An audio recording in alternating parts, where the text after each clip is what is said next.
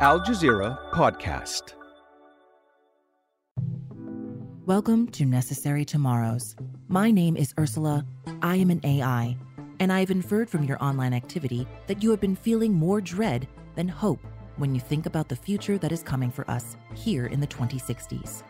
So I have created a course just for you to enhance your capacity for imagining different futures. Your class starts January 8th. Necessary Tomorrows, an audio series by Doha Debates and Al Jazeera. Find it where you listen to podcasts. Relatives of Israeli captives held by Hamas have reacted with fury at a meeting with the Prime Minister and the War Cabinet about the relentless bombing of Gaza, where their loved ones are trapped. Some are demanding Benjamin Netanyahu step down. What do people in Israel think? I'm Neave Barker, and you're listening to the Inside Story podcast, where we dissect, analyze, and help define major global stories.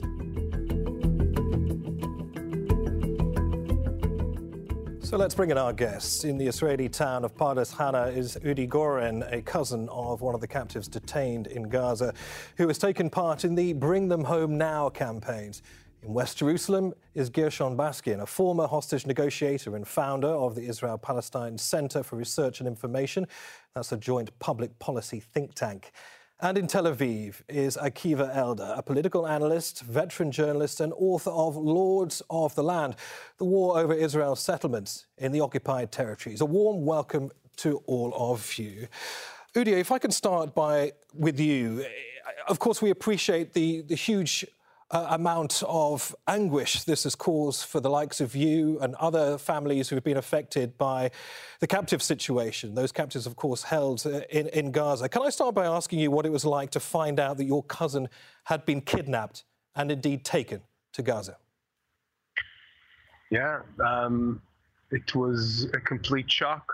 It's you know it's it's something that's so far removed from our world that it's something you hear that happens in you know in, in developing countries and in places that are not considered like we consider ourselves you know a western safe sovereign democracy. Um, and it's just a situation that's that's completely taken everyone out of balance to have you know your cousin not detained being kept prisoner he's a civilian being held hostage. It's uh, unimaginable to to this very day. It's it's unimaginable.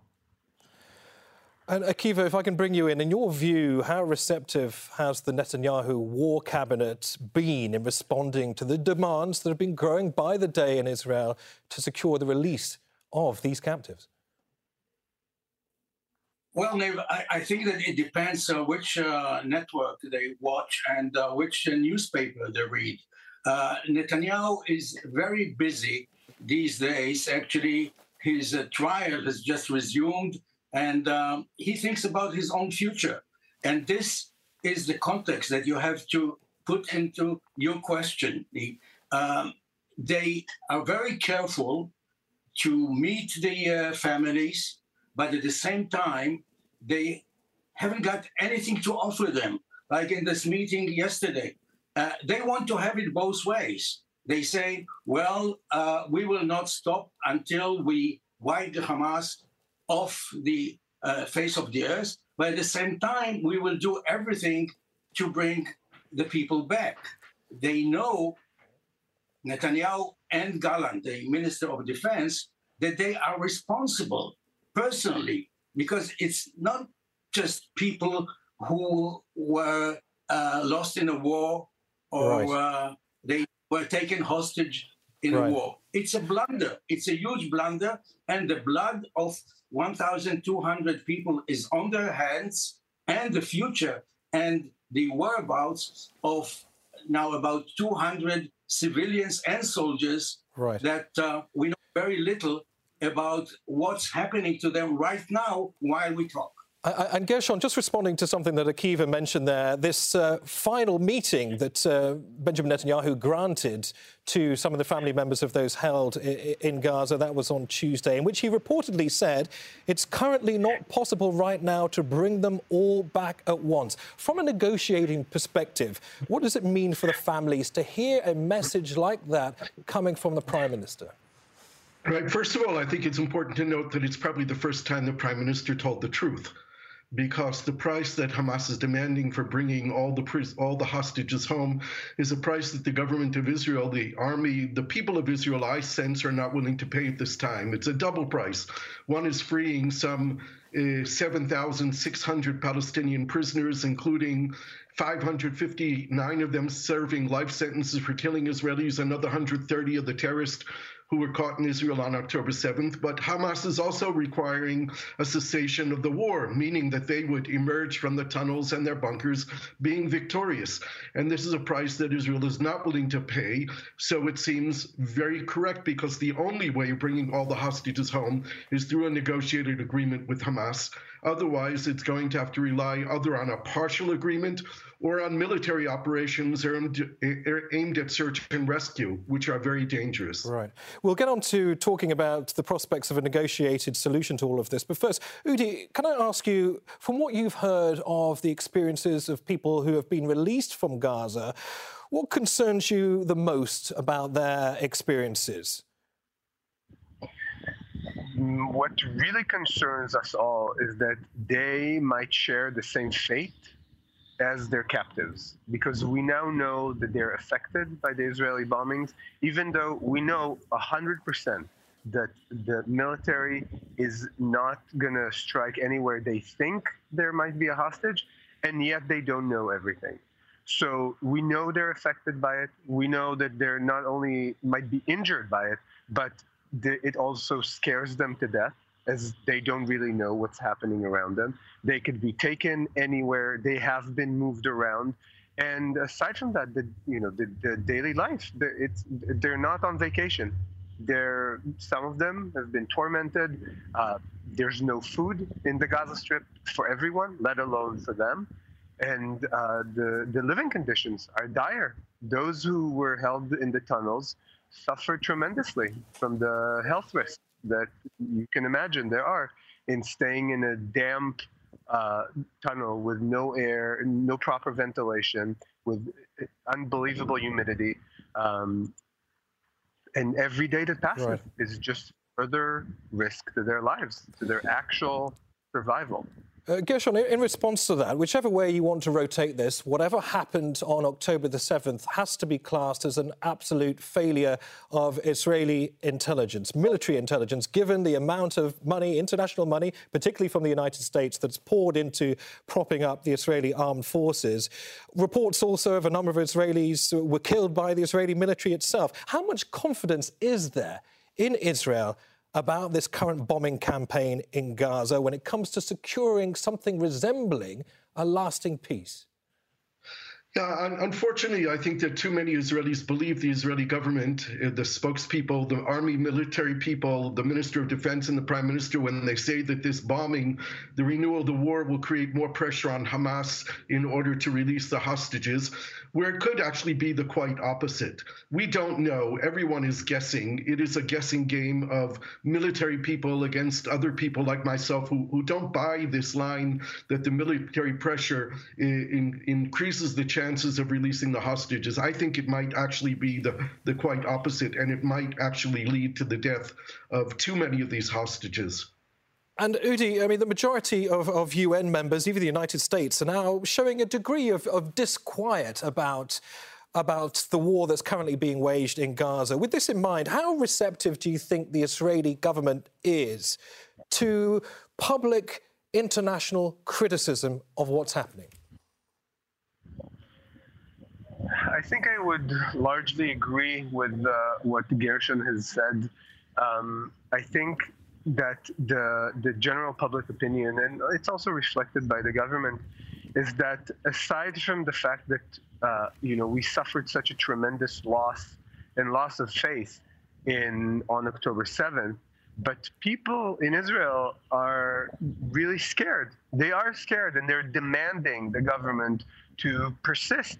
And I don't think everybody realizes the repercussions that we're, we're, uh, we're discussing right now that these two targets do not go together. And the one of the messages we're trying to convey is that we think that in order to move forward, Israel must deal with the western border and the safety of its uh, civilians. And absolutely something must change in this regional order. But with this objective in mind, and when you have another objective that's rescuing 136 lives, one is time sensitive. And the other one would definitely take months, at least months, to do. So the the priority between the two must be clear when there are civilians' lives on the line that mm. every day may be their last. Right, I can see you all nodding your heads to what uh, Udi has just said. Uh, Gershon, if I can ask you this, what happens to this pervading sense of righteous indignation when it comes to perpetuating this conflict to reach its ultimate game of destroying Hamas? That, of course, is what Netanyahu wants to do. I, I, think that the um, fact that Israel faced the biggest trauma in its history, in fact, the biggest trauma of the Jewish people since the Holocaust, impacts directly on the decision making of the government, the army, and with the support of the people. The overriding objective of the war to dismantle Hamas's ability to either govern and control the territory of Gaza again seems to me to be overriding the desire of the public to bring the hostages home. There was a brief period during the time when the hostages were coming home, when there was a ceasefire, that it seemed that that was the number one priority. But when the torture of every night watching whether or not Hamas was going to release these people and the humiliation that they went through as they were being released created the mood once again in the country where the war, war objective seems to be once again overriding, unfortunately, for the lives of the hostages and their families who are continuing to go through this torture every day. Right. Uh, Akiva, your, your thoughts on that, where this sense of righteous indignation currently stands in Israel? Well, I, I believe that uh, we have to put it, and this is where the Americans are putting this uh, in, in a broader context. Israel has also to offer the uh, facilitators of uh, a possible deal, uh, primarily Qatar, Egypt, and the United States, how Israel sees the day after. Uh, Hamas, of course, is now under great pressure. They have thousands of uh, fatalities, and uh, uh, public. Akiva, let me let me ask you this, because how Israel perceives the so-called day after also is impacted on how Israel sees the Palestinians going forward as well. Is there much sympathy towards the plight of Palestinians in Gaza and indeed the West Bank since October the 7th, given, of course, the high civilian death toll in Gaza and, of course, the thousands of Palestinians con- that continue to be detained in the West Bank? It's a very good question that uh, if you put it forward to Prime Minister Netanyahu, he will tell you it's not the time to deal with it, as well as with the series of blunders in the war. Uh, but the United States, I understand, insists on getting much clearer answers because uh, this today uh, is the 61st day since uh, the uh, terrible incident in uh, uh, in around Gaza, but the, the Americans and the Qataris, who are deeply involved in the negotiations for the deal that will bring the uh, captives back home, they also need to know right. how Israel sees the, the end game. And uh, the Israeli public needs to know that because the, right. the deal to get now the captives is part of a comprehensive settlement that will bring also about half a million soldiers back home. Mm. And maybe you need to understand every Israeli family knows someone who was either killed or kidnapped on October 7th. So everybody is personally right. well. Let, us take a look at the negotiating process in a bit more detail. Gershon, returning to that, I mean, because for seven days it seemed like the process was working, didn't it? Uh, until, of course, it rapidly collapsed. Israel blames Hamas for not handing over military captives. Hamas says it wants to increase the number of its prisoners released in return for widening the category of captives released. Of course, there is a precedent for this. You were involved in it directly in the exchange of Gilad Shalit, the Israeli soldier who was held for five years by Hamas, and he was exchange for 1,027 Palestinians. Why are swaps on this scale, or indeed all for all swaps, apparently out of the question right now? I think that the negotiations didn't break down over the new demands of Hamas for a larger number of prisoners to be released. I think that is doable, and I think the Israelis will have no choice but to agree to that. What I understand is the main problem is that there remains 14 or 15 young women between the age of 20 and 30 who remain as hostages in Gaza, and they were the ones that Israel wanted to bring out. And according to what the intelligence has been telling us, they've undergone abusive uh, attacks and rapes, sexual abuse Eh, by their captors, and the captors, the Hamas no longer want to release them because of the stories that they will have to tell. This is what we understand is the reason, and if this is right. the case, this is beyond something that Israel is capable of negotiating on. Right. There will be another deal made. I believe there's a chance for it to release the elderly, the right. young, the, the people who are not soldiers, the sick and the wounded, and Israel release hundreds or maybe thousands of prisoners in exchange for them. But this story of the young women is very, very painful painful, and if it's true, it's horrendous. Right. As far as we are aware, Gershon, that is now subject to a UN investigation looking to allegations of war crimes on, on both sides yeah, of the divide. investigate it because they have no access. Right. Okay. Nor does it, the International Red Cross. Right. It, it, has also been uh, denied uh, by uh, Hamas. Uh, um, mm. we need no to obviously apply a degree of healthy skepticism. Okay, well, right, but look, there's no reason for us to believe Hamas in its denial. There's absolutely no reason whatsoever. We know that there was mass raping that took place at the music festival in Raim on the day that the massacre of 370 young Israelis took place there as well. Right. Well, I hope, uh, given the circumstances, an investigation, if given access, if given more information, is able to independently verify this. Uh, Udi, if I could ask you this, what the perception would be uh, for Israelis for there to be a much wider, much broader number of Palestinians released if that meant the possibility of all the captives in Gaza also being freed?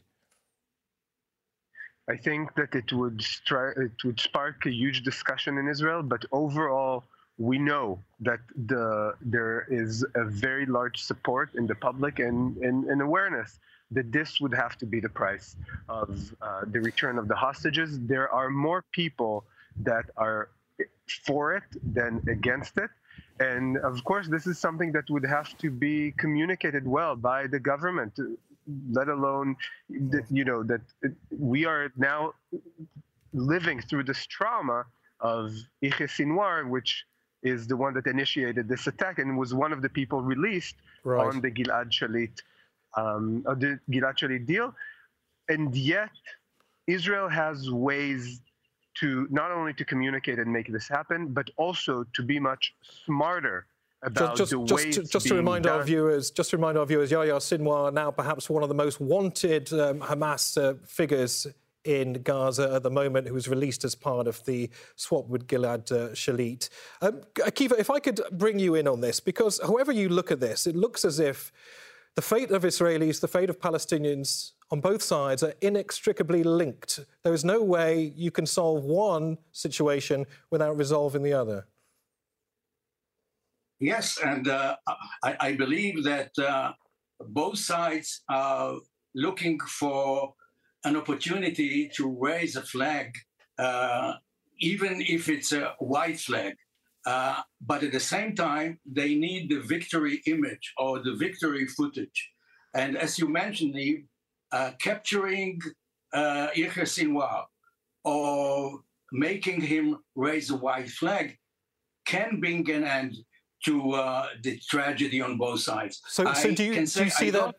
Do you see that as uh, being regarded as a strategic victory for, for Netanyahu to be able to claim if he is able to locate Yahya Sinwar? Would that be enough? Well, strategic victory is putting an end to the conflict and uh, promoting a two state solution, negotiated solution. I, I think that this is a kind of a media victory for Netanyahu and maybe for Hamas. Everybody needs to be able mm. to declare victory after so many fatalities and uh, such a big damage to uh, Gaza and to the Israeli economy and prestige. Right. So, Look, yes. Uh, uh, gentlemen, as, as we approach the end of the program, I, I, I, want you to give us, if possible, a brief final thought on perhaps what needs to be said to the Israeli war cabinet that isn't perhaps being heard loudly enough at the moment. If I could start with you, Akiva. Uh, I think that uh, the, the Israeli cabinet is in a big dilemma. Actually, I don't envy them uh, it's doomed if you do, it's doomed if you don't.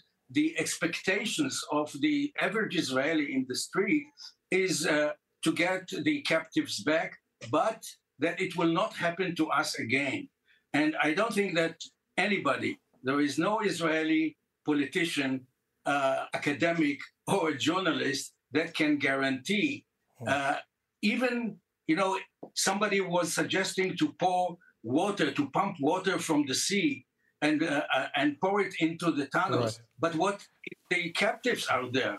So okay. Uh, I, I, don't see any easy solution. Right, no and easy solution. Uh, Gershon, if I can bring you in, we're in the closing uh, couple of minutes. Gershon, very briefly. Right. Well, I'll tell you what I told members of the war cabinet. They have to make a, an offer to Hamas that they can't refuse. And what I mean by that is that we need to make an offer to bring home at least all the civilian hostages, the women who are left there, the elderly, the sick, and the wounded, at least those. And that's more than right. half of the hostages. Okay. And they have to be willing to G- tell Hamas what they're willing to give, which is a large number of prisoners in exchange. Okay. Thank you. Udi, last few seconds think outside the box. Israel is renowned for making things happen in face of adversity and in the face of situations right. that are impossible. So think outside the box. Bring all of them back home. Okay, well, thank you all uh, for your thoughts throughout this discussion. Thanks to all our guests Udi Goren, uh, Gershon Baskin, and Akiva Eldar. This episode was produced by Dermot Fleming, Fintan Monahan, Veronica Pedrosa, and Gemma Harris. Studio sound was by Fadzil Yahya. The program was edited by Anirban Sarkar, Zainab Bada, and Joda Frias. Be sure to subscribe to the Inside Story podcast to catch every episode. Thank you for listening. Tune in on Thursday for our next edition.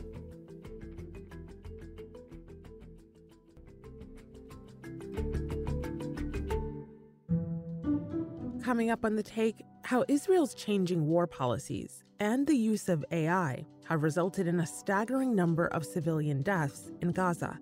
That's the take by Al Jazeera. Listen wherever you get your podcasts.